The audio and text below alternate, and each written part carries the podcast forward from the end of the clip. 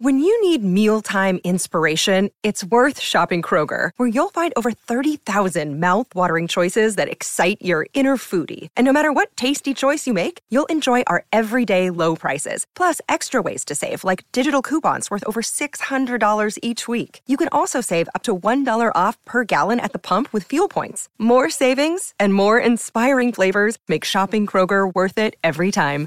Kroger, fresh for everyone. Fuel restrictions apply.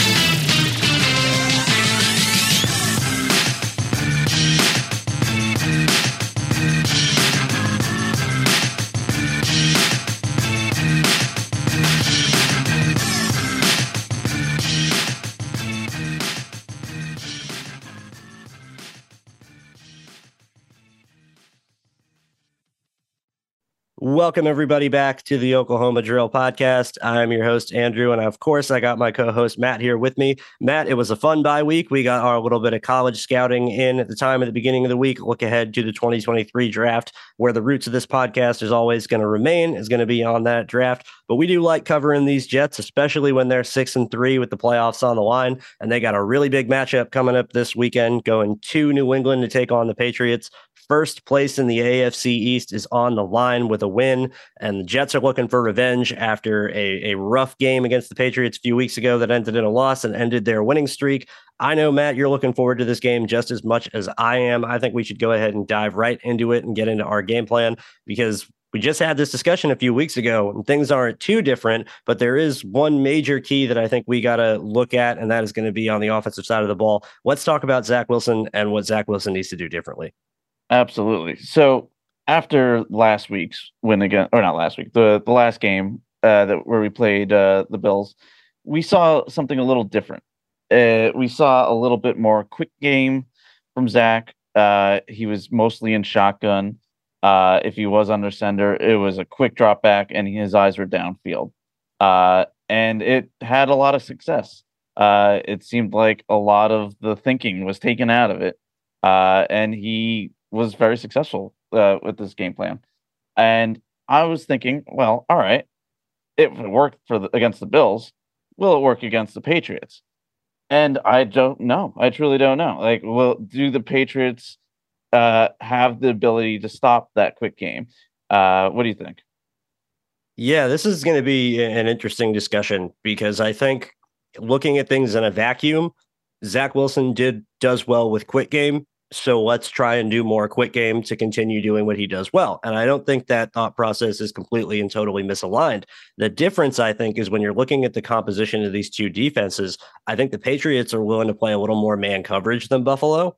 And I think the Jets were able to get some yards going on quick passes against the Bills because they weren't seeing as much man coverage. There were a few opportunities where it, they got man coverage and they were able to exploit it. I remember Garrett Wilson had a uh, catch up the seam that was in man coverage, I think, on a third down, where he's able to win off the snap and gets into his route quick. Zach's able to hit him and it gets to be a big gain that moves chains.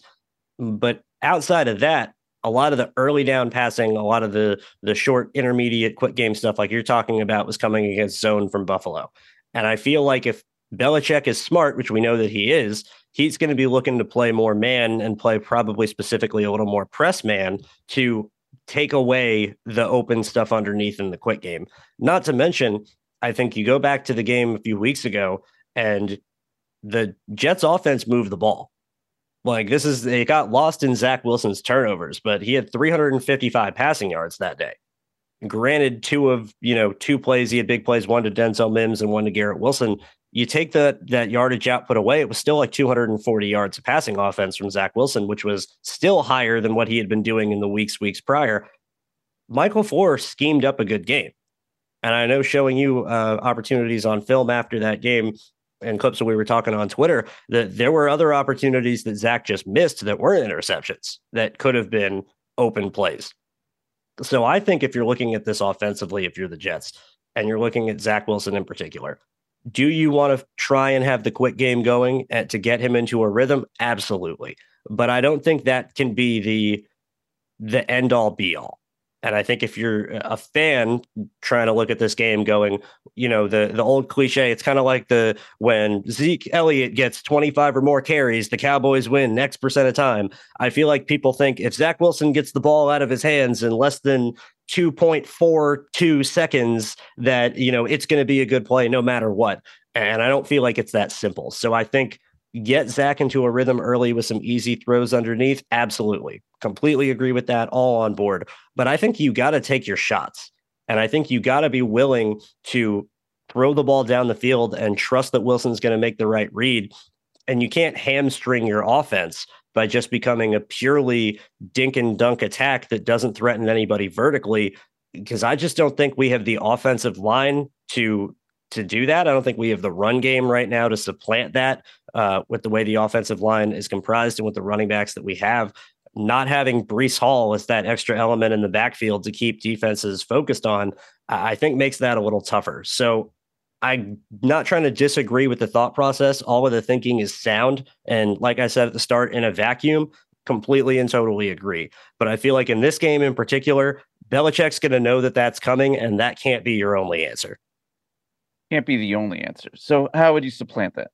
What would be the main game plan that you would want to kind of build this uh, game plan around? Uh, uh, how would you get uh, besides the quick game to to get him in a rhythm early? What would you really want to lean on as the game goes on? I think the thing to lean on, and really this showed up to me at the end of the Buffalo game, and I think the Jets can do this again for the second week in a row. You lean on your power run game the last drive of the game against the Buffalo Bills, the Jets were starting at their own five yard line. They ran the ball 10 times for 77 yards of the 13 plays total in the drive, averaged 7.7 yards a carry for the drive. Their first three plays of the game were the exact same GT counter concept in a row, three times. James Robinson got it twice. Michael Carter got one of them, and it went for like 35 yards to open the game. I think you can really get more effective with this offensive line right now instead of trying to be the wide zone team that gets to the edge or the split zone team that's able to trust single blocks to, you know, down block people out of the way. And then you have Uzomah or whoever it is coming back on the sift to take out the free defensive end and you're hoping to get in, into the crease between it Uh, they've really struggled blocking with those concepts this year. But when they try and do more power concepts, when they try and run more counters, when they try and and push down and pull some guards, and, and even when they run their pitches where they get guys like Dwayne Brown out in space and pitch to the edge, I think you can have more success trying to go if you can get some yardage moving the ball on the ground with some power concepts up the middle against this Patriots defense, I think everything else opens itself up from behind that. Because on top of that, I think you can do it from shotgun, first off, which we saw that when Zach Wilson's in the shotgun, he seems to be more comfortable. So you don't got to worry about going under center and, going back to your core pr- principles that way.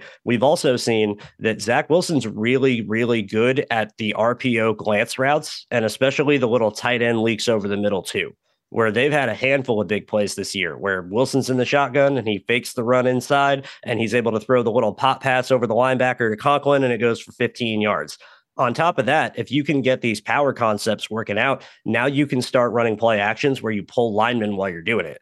And we've seen the Jets do that a couple of times where uh, on Breece Hall's big play against Miami, they run a play action where I'm pretty sure they pulled um, they pulled Laken Tomlinson and he came around to take on the defensive end that was waiting for, you know, a power block and wasn't fully pass rushing. And it opened up a good passing lane and a good pocket for Wilson to throw into. I I think that's where your offense starts. Uh, it's you. You got to trust Zach Wilson to not make turnovers first and foremost. Wilson has to play clean. You cannot just be giving the game away like you were a few weeks ago against the Patriots. But after that, I think if you can get some power run game going, especially from shotgun, and I really like that GT counter concept they used against Buffalo. I think they can do that more. If you can get some some yardage in the run game doing that, I think it's going to open up the play action. I think you're going to have other elements for Zach to throw to, and you can still be threatening down the field.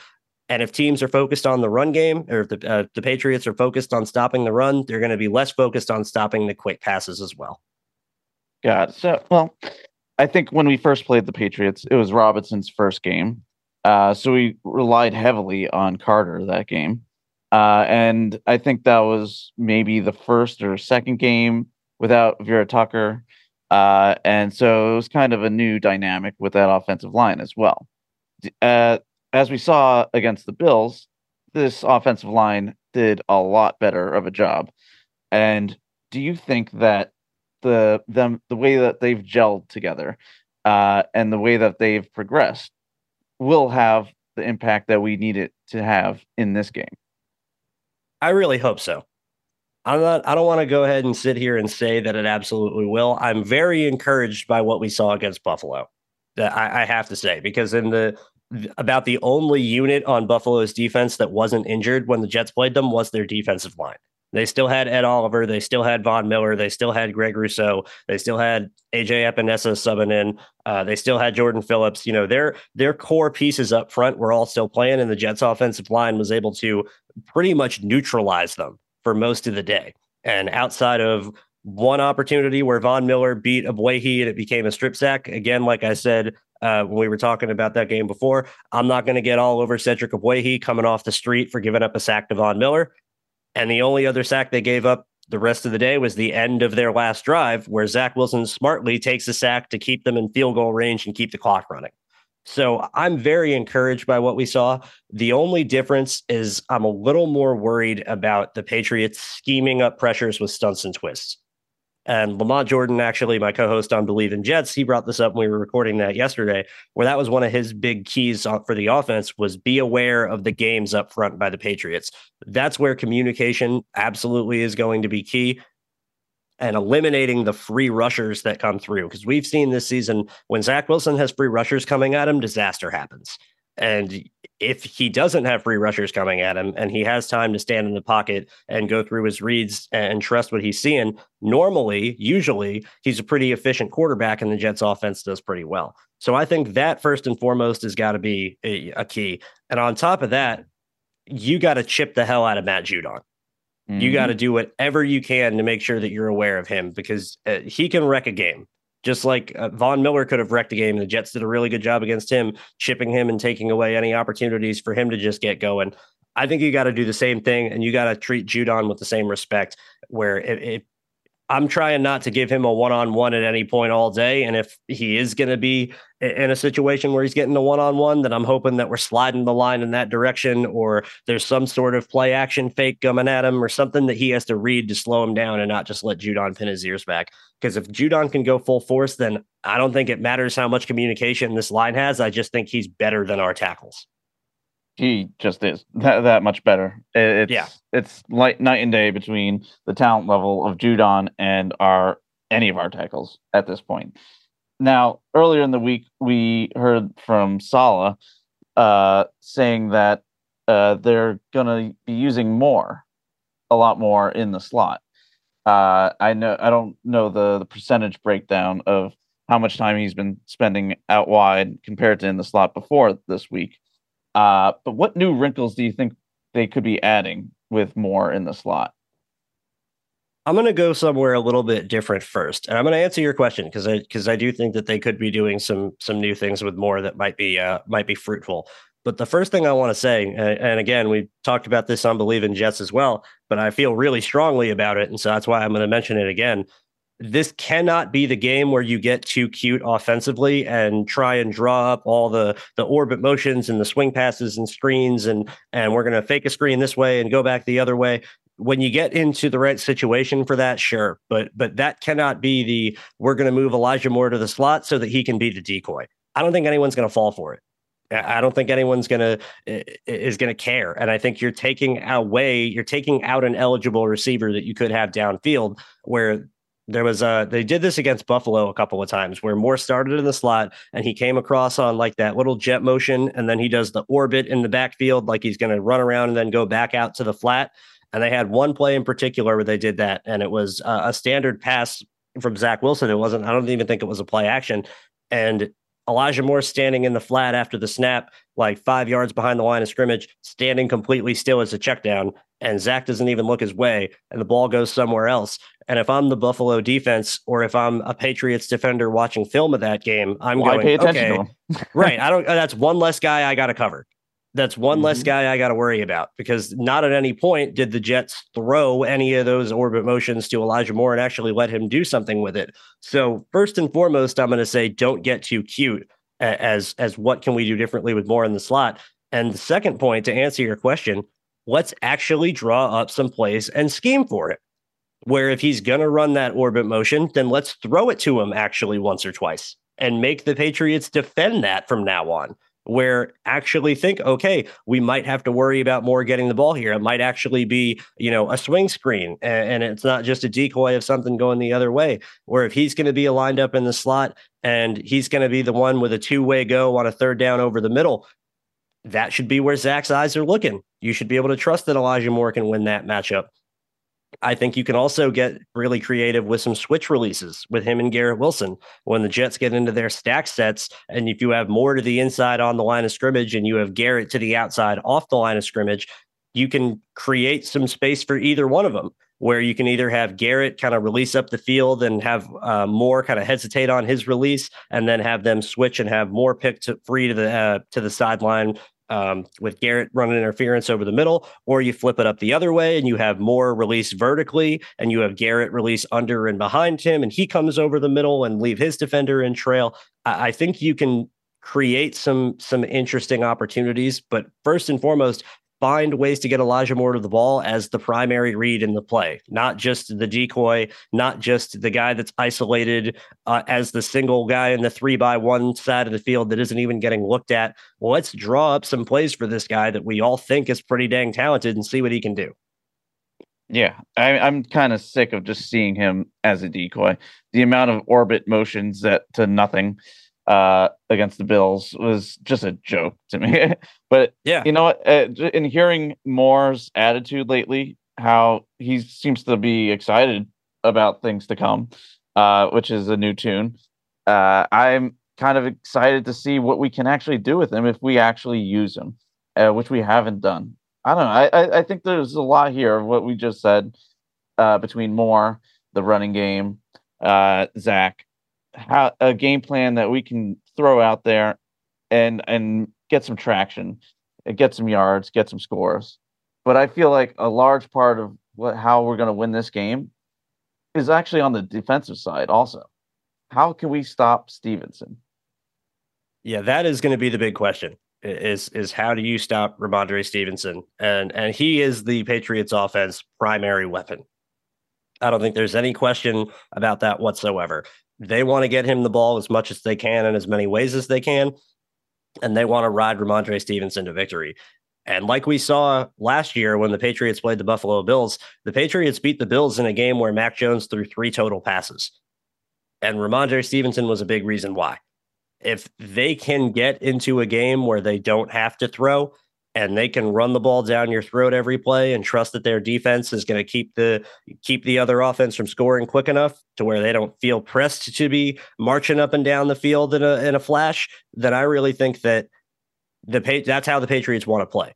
And you cannot let them do that. So first and foremost for me, if you got to run if you got to bring Kwon Alexander on the field and play some base packages and trust you know, kind of sell out to stop the run a little bit, then I think you got to do what you got to do because the Patriots aren't going to be scared to get into 12 personnel sets, 13 personnel sets. They'll sub in an extra lineman and have an extra lineman eligible as a tight end all the time.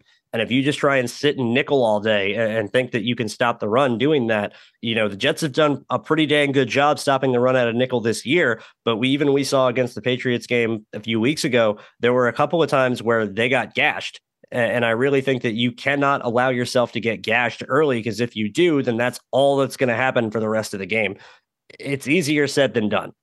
That's that's kind of the key the key point here is that it's a lot easier to just say get into a bigger set defensively and, and sell out and stop the run, but it's all going to come up front first and foremost. We're going to need big games out of Quinnen Williams. We're going to need a big game out of uh, John Franklin Myers. But the X factor, Matt, for me Jermaine Johnson's playing this time. Mm-hmm. And I think mm-hmm. Jermaine is such a good run defender, like we all know, that he's going to have another big impact. And I think you can get a really good run stuffing set of players on the field where from left to right, you have an alignment of Carl Lawson, Quinnen Williams, John Franklin Myers, Jermaine Johnson. I think they could do some damage and also get after the quarterback on passing downs too. I'm that's what I want to see out of this front. Obviously, they're going to rotate. Obviously, they're going to you know keep guys fresh like they always do. But their main front four, I want to see Jermaine part of that package because I think he's the perfect player for this game. While we're talking about the front four, we will be without Rankins for maybe four to six weeks, maybe more. He was a big part of this defensive line. Behind uh, Q and, and Rankins, I really just see a lot of sub-average players. Is his uh, him missing time, especially in this game? How much do you think that's going to hurt? It's gonna hurt, and I'm not going to try and, and dance around and say that it isn't because Rankins has been playing really, really well this year. He's been playing a lot better in run defense than I think either of us would have expected, and definitely more so than he's been getting credit for. You know, he was playing some really good football, and we saw when they had their starting unit in and Quinnen and, and Rankins were on the inside that they basically didn't give up anything on the interior in the run game. And when their subunit would come in, that's when we would start to see some problems. So I think this is, like I said, this is the game where JFM moves and plays more on the interior.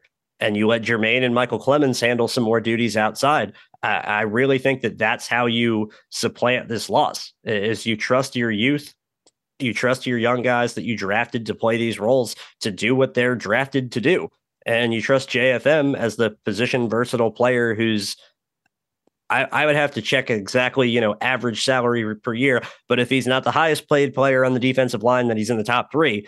As one of your highest paid defensive linemen, who's touted as being a versatile player, well, now's the time to be versatile. This is why you keep guys around like that. So you can put guys in various spots and get your best four on the field, however it is. And if that means JFM is playing defensive tackle, then that's what I think it means. Well, we're talking about JJ before. Uh, uh, our friend David uh, was sent us the a clip from uh, uh, One Jets Drive coming out uh, about the the draft process with JJ and how they specifically were looking at plays that I remember you sending me uh, of JJ on the edge, uh, chasing down quarterbacks, mobile quarterbacks with ease. Let alone that, he was chasing down power. jet sweeps to receivers. Yeah, it wasn't the receivers, even, the running backs. Yeah, it didn't matter who it was. It didn't matter. And uh, the the way that they described how what they were envisioning for him, in that we need this guy to be able to hang with guys like Josh Allen, and then that's exactly what happened when he went up against Josh Allen. To see that come to fruition was kind of like a a, a, a strong validation for everything we said about JJ leading up to the draft and how we came to the conclusion that he was a top edge rusher and not a guy that should be going in the second round. Uh, it, yes, we didn't take him in the top 10, but I think he's proved thus far that he's probably outplayed uh, a number of, of edge defenders that went before him. So I I'm not going to say that he's uh, that we should have taken him over Garrett or anybody else that we've actually taken. But I will say that what he's done so far and what he's been able to do uh, is been very impressive and is exactly what we've been talking about this whole time. Yeah, his tape has translated straight to the NFL. And that's always what you're looking for when you're looking at first round picks, when you're looking at, at college players making the next the next jump up to a higher level of competition are they still the same guy? Are they still good at the same things they were good at before? Are they still are they still as athletic? Do they look like they're one of the best athletes on the field playing against professionals as opposed to playing against guys that might be selling insurance in a year and a half? That's definitely what you're looking for. And Jermaine Johnson has absolutely translated to the pros. All of his strengths, that, not to spend too long gushing on JJ, because we do that more than enough on this show already, but when you look at what he's what his strengths were, it was size, it was strength, it was speed, it was flexibility, it was tenacity, it was run defense as well, stoutness against the run, awareness to know where the ball was going, pursuit speed to the edge when you're looking to chase someone down, when he's pass rushing for a guy that's six foot four and a half and 250 pounds, his ability to bend, his ability to kick his legs out to the side and use those ankles to turn corners, his ability to flatten down and finish.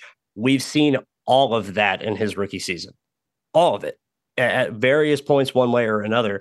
Every single thing that I ticked off for him, and, and I know you did as well, when we were going through the scouting process. And I remember last January when I first turned his tape on, going through and being like, oh dang, he's he's dominating tight ends in the run mm-hmm. game. Like it's not even a competition, let alone he's doing his job. It's like the tight end's four yards in the backfield and he just used the tight end to tackle the running back. It's oh, this guy tried to to set inside and pin me inside on a zone play, and I'm just gonna toss him out of the screen and go get the running back. It's I'm playing on a wide nine, and here comes a, a receiver or jet sweep from a wide receiver and they leave me unblocked and they think I'm just going to charge up field and and not make the tackle. Oh, there's the runner. It's going to the edge. Let me turn on a dime and and hit the turbo button on the afterburners and go chase down this wide receiver for a 10-yard loss. All of that is what we've seen. And, and in this game in particular, I don't think it's going to be any different. Having a guy, you know what, Matt, and this might even be a, a different set that they can try and do if the if the Jets really want to crush any opportunity of the Patriots running to the edges, then you put JFM on one side and you put JJ on the other. And you say, okay, pick which side you're running to because either way, the the the force player is uh, on the end is going to collapse things down, and you're going to have to cut this back. however, you got to align these guys, you know, find your best matchups. But I really do think that Jermaine is going to be invaluable for defending the run in this game. Yeah. Uh, when I think of the ways the Patriots win on offense, it is first and foremost Stevenson. Uh, and then you have uh, Mac Jones' ability to every now and then uh, break break free for a nice, decent sized chunk uh, of yardage to keep drives uh, alive. But then it's also the, these little rub routes that they do, especially what they did last last time against us in the red zone, which they scored a touchdown on. And how do you think that our defenders are when it comes to kind of passing off responsibilities and kind of fighting through those rub routes? Yeah, the one play I know you're you're thinking of was the touchdown to Jakobi Meyers, I believe it was, where he comes on a motion and it's just a little dump off to the flat and he's got a receiver blocking for him for what should have been offensive pass interference, but that's another argument. We can we don't got to bring that up again for me, it's very simple. I don't think in those situations, it's and against that play in particular, it's so much about passing things off. It's just being aware of motions. Well, Marcus Joyner was late to react. That's why that was the touchdown, where he saw the motion coming and he didn't immediately trail with it as fast as he could to get into position. And the second Meyers got outside the you know outside the frame of the uh, the right tackle, that's all it was. Joyner's in trail. He's not going to be able to recover fast enough to stop Meyers before he gets in the end zone, and that's all she wrote. So for me, first and foremost, it's it's being aware of your assignment and not being late to read. Passing things off is is another thing you got to worry about when you're more talking about zones. That to me is like less when it's rub routes and it's more having two guys kind of like crisscrossing and going into the same area. So if you have a, a, two by two set and you got two receivers on one side, a lot of times you'll see the slant flats kind of happen where you get the slant receiver who's just kind of trying to run interference for the guy who's going to the flat and he can catch it and turn and stick it across the pylon. And those situations, that's where you pass off. That's where you have whoever is the guy on the outside. I'm going to take whoever goes to the outside, and whoever you have lined up on the inside, you take whoever goes to the inside. And you don't worry about trailing your guy going in the opposite direction. You stay pat and you let everyone else cross, and that way they're going to run right into you. So, first and foremost, just be aware and don't be late to react to motions. And then, God forbid, you get into those situations where you might have to have some pass offs, then just know that you have to guard your area and you guard whoever comes into your area, not whoever you're just guarding in that point. That's another reason for me, Matt, where I don't really like man coverage in the red zone.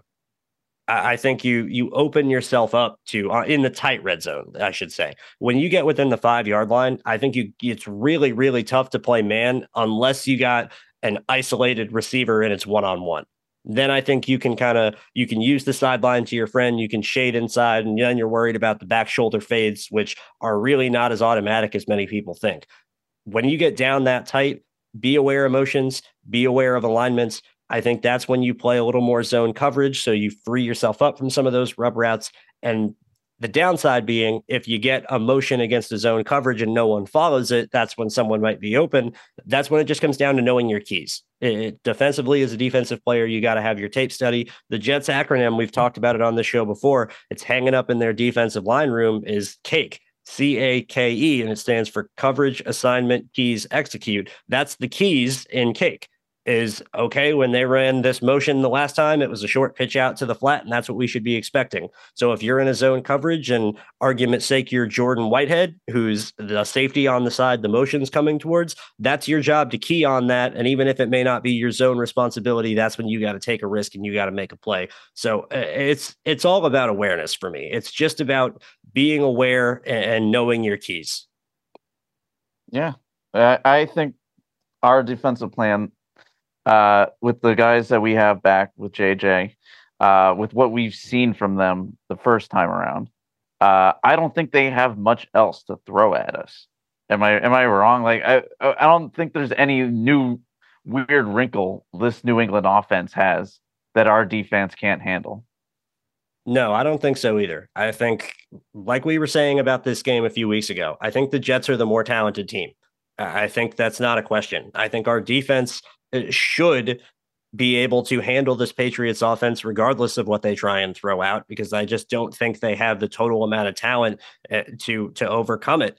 And so for me, if you stop the run and you don't let Stevenson beat you on the ground, then I'm not sure what else you really have to be worried about. I think that's when the Patriots are going to try and get desperate. That's when you got to look for the trick plays. That's when you got to look for the screen passes. That's when you got to look for, you know, all the fancy stuff that Belichick's always going to have in his pocket. But I, for, it comes down to stopping the run for me. You stop the run, and I think you give yourself a really good shot to win the game. Yeah. Uh, some other things that they they did last time, which I think is indicative of what the Patriots like to do, is they like to set their own pace. Uh, I remember when they got momentum going their way, they went into the hurry up offense, and it seemed like they we couldn't stop anything at that point. It was just gash after gash after gash, and I think that's the the the series that where they where they scored the touchdown to open up the half. Uh, I think it's very important for this defense to not let the Patriots offense dictate how the game goes. It is our job to dictate how this game goes. And we have the talent, we have the game plan, we have what it takes to really dictate how we want things to go. Yeah, I think so too. I really think that offensively, like I said before, they had a game plan to move the ball.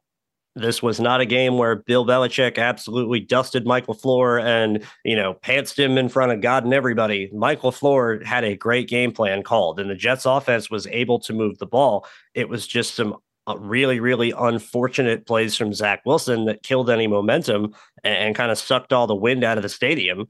And after that, it just was too much to overcome. But you have the more talented team here.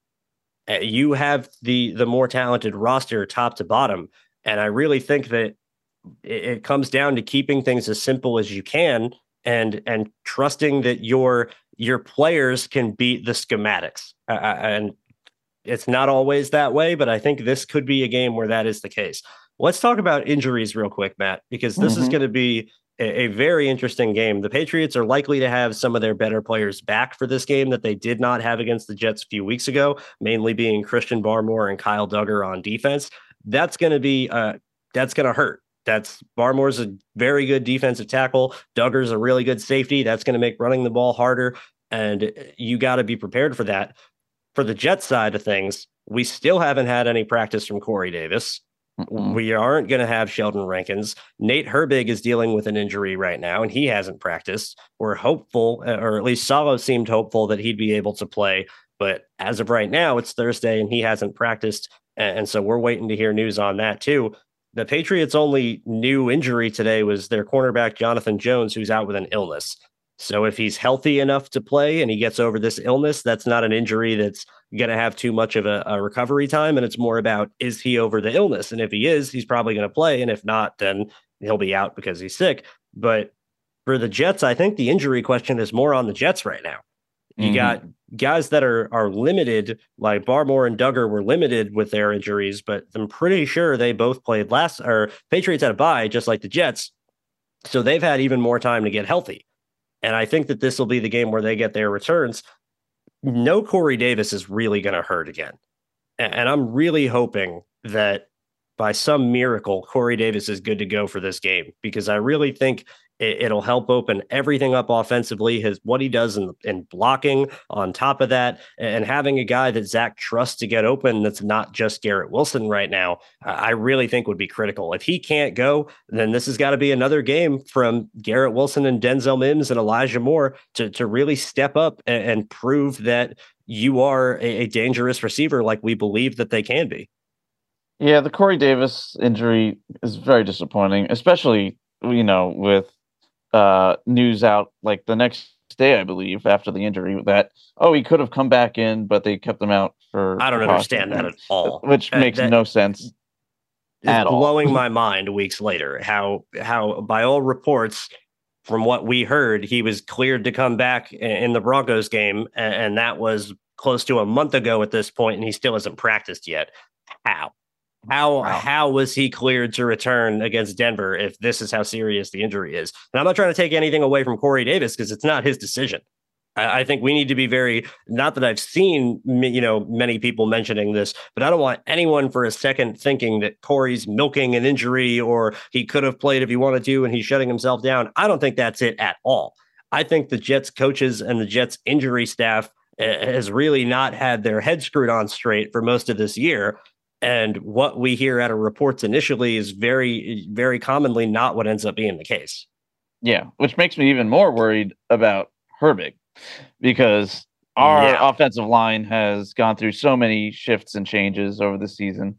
Uh, it takes a lot to to really get to where they are right now, and that, that what it is right now is already a makeshift line if Herbig is not good to go, even though they said that they're encouraged for him to play, I we just got LDT back, I guess, right? Did we sign him today? Or yeah, he's he, he got signed to the practice squad today, so got he it. could be elevated and could be brought up. So I he's officially he signed today, but that would be very or fast. yes, this week. Uh, so all that leaves is what Feeney. Uh, so yeah, I I'm not encouraged by that at all. Uh, their encouragement uh, means nothing to me. I am going to be worried until I see that he makes an attempt to even practice. I, if he doesn't practice tomorrow, I don't know how he plays. Uh, it, it would be a wonder to me. So I, I think that that could be the biggest one out of all of these. Yeah, I think so too. And, and one last point that I want to bring up that I, I really think could be the difference in the game: special teams you got to hope from another good output from Greg Zuerlein. Greg Zuerlein's been having a really good year, and we're very glad to have a kicker that we feel pretty reliable about. Got to hope that he can continue that, and we're not wasting any drives with missed field goals or you know shanked extra points that come back to haunt anybody. You know, hope that you're on your p's and q's from a kicking standpoint. And then Braden Mann, I think, could be the unsung hero of this game because a big, big, big problem for the Jets and the Patriots a few weeks ago was starting field position, where the Jets were averaging starting drives within their own 20, and the Patriots were averaging starting drives at like their own 40 for the first half of the game. That is so hard to come back from when you have such an, an obvious field position shift, especially with two offenses that I don't think either of us think are going to be putting up massive numbers on either side and two defenses that we think are probably going to do a pretty good job for most of the day. Winning the field position battle can sometimes be the difference in winning and losing the game. So I'm you really got to key things in on special teams. I said this all as well on Believe in Jets. If you're Braxton Berrios, unless you have a, an absolute canyon in front of you to run through on a return, let the ball go in the end zone. Let the ball yeah. go in the end zone on every kickoff. Because if you're you can't afford to start drives at your 17. You can't afford to start drives at at the 14. You know, if you're guaranteed the 25 every single time, then unless you know you can get more than that, take the 25. Yeah, I I really it can't be understated how important field position could play in this game, uh, especially with yeah these two teams that are definitely more dink and dunk uh, kind of savvy teams where they they're not going to be going for those deep shots a lot uh, as Zach has maybe completed how many deep shots a, a game, or even attempted deep shots. So it's especially against the Bills, less than one, probably. Less than one. Had, I don't even know if he had any against the Bills. He had a deep bomb to Garrett Wilson against the Patriots. He had another deep throw to Corey Davis against the Packers. Yeah, it, it's that's about it. That's about it. So when you're dinking and dunking and you rely on that kind of game, uh, it kind of opens you up to a lot of problems uh, if you're not successful, right? So if yeah. you're not like really driving, if you're not flowing, uh, there's a lot more chances for you for the drive to stall. So if you can get that good field position, and it's more than likely that a lot of your drives are going to stall, uh, then it's it's good. It's imperative to really pin them back there. Yeah, I absolutely agree. I absolutely agree. If you can flip the script this game and beat a team that's winning the field position battle, and you're forcing the Patriots to start some drives at their own 11 or their own 13 or something like that, then I really think it's going to bode well for your defense and your offense as a whole. Getting maximizing the most out of your drives on offense is going to be the key to this game for both teams which I, I really think whichever team wins the turnover battle, and whichever team does better on third down, and whichever team dominates time of possession, I think that's your winner. Yeah, there's some uh, ancillary stories uh, to this game.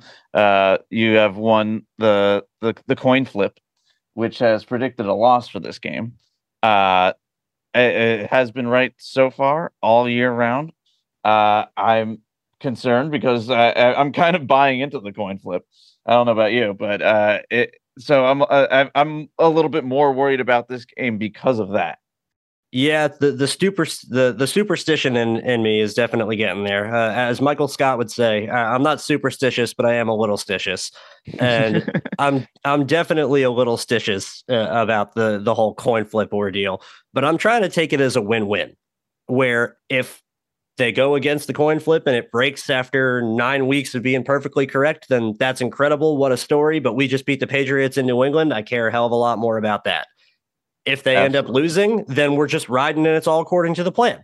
Yeah. And, and nothing nothing to be worried about because this is exactly what we were expecting. So that's kind of I'm trying to hedge my bets with kind of like a if if we lose it's destiny and if we win then that's pretty cool too. There's also a, a, a counter uh, superstition going out there because I think we will be using our white tops, black pants uh, combo uh, for the for our jerseys, and I think we've been pretty successful with that. I don't know if we're undefeated with that combo, but I, undefeated sure with that combo. We are yes. undefeated, so it's going to be dueling superstitions out there this this week. I don't know. I, I thought the Patriots uh, claimed the, the white jerseys uh, and forcing us to use our green jersey. I don't know how that changed uh, I'm kind of glad that it did. So w- one of these superstitions is gonna is gonna lose this week. Yeah, someone's going to be wrong. It's either going to be the Jersey gods or the coin flip gods, but one of the two of them uh, is not going to be pretty happy. Let's get into picking this game. Matt, I'll go ahead and let you start because I'm really curious to hear uh, about what you think is going to happen with your score. I'm going to be honest, I have no idea where I think you're going to go. Ah, it, it's hard. Uh, I kind of want to give us the win here. I think that, that again, we have all the tools. We're the better team. We have a lot more talent. Uh, it's going to come down to what Zach does. Is he going to fall back into uh, the, the his ways of the first game, or is he going to be more like what he was against the Bills? Is he going to be in more control? Is he going to be in rhythm? Uh, is he going to be uh, really accurate? Uh, he was very accurate against the Bills. Uh, so I, I, it's hard to say, but I'm going to I'm going to side with the team. I'm going to side with the talent. Uh, I think it's going to be a medium scoring game. I'm going to say 27 23 Jets. Okay.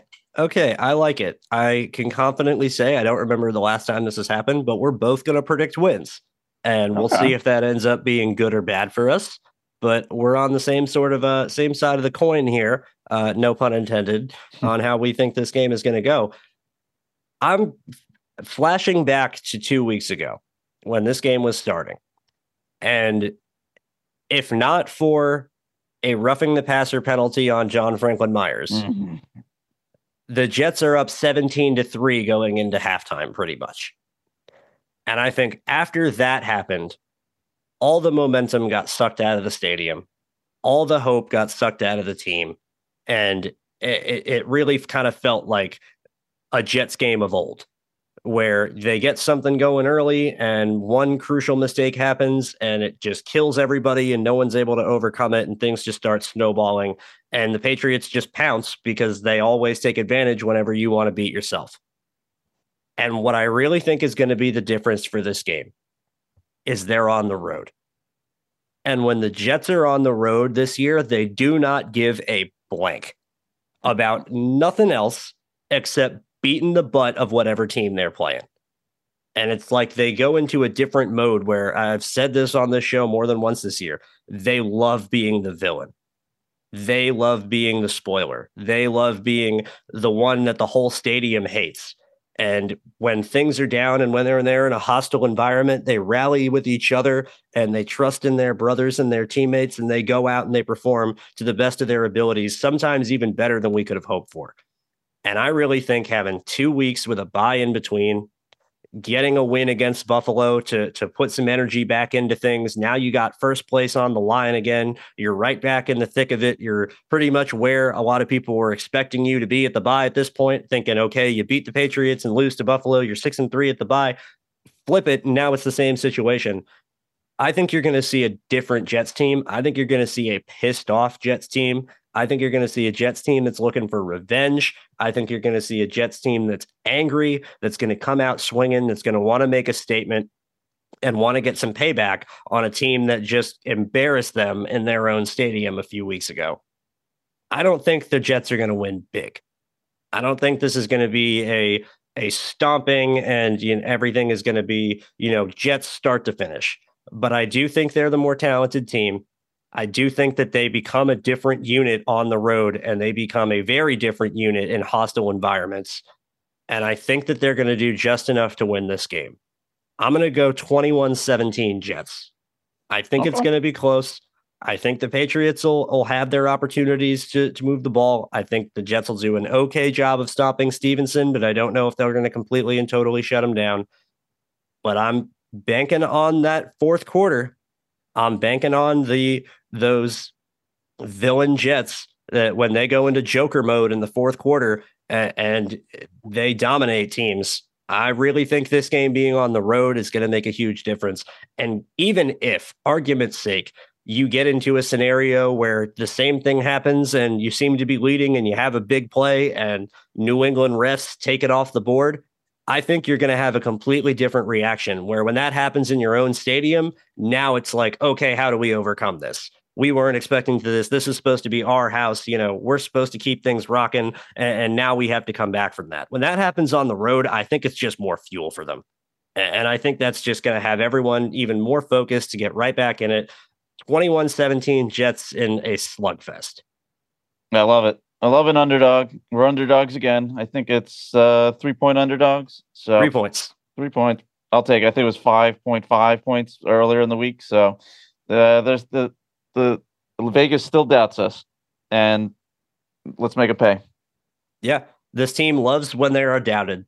This team loves to be the underdog. They love to be the bad guy. They love to be the spoiler. And I really hope and I really think that that's what we're going to see this week. Hope so. All right. Well, that does it for us. Thanks as always, everybody, for tuning in and listening. You can always find me on Twitter at Andrew Golden underscore 17. And you can also follow the show at OKD Podcast. Matt, let the people know where they can find you.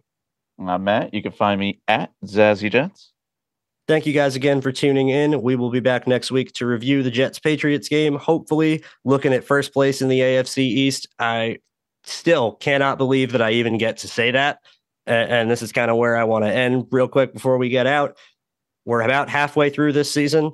The season has been better than anybody could have ever hoped for, and it's already halfway over. Let's just enjoy the rest of it as much as we can and look for the future because even if things don't go exactly how we hope at the end of this year, we're going to be set up to do some damage in 2023, and I'm really looking forward to that. Absolutely.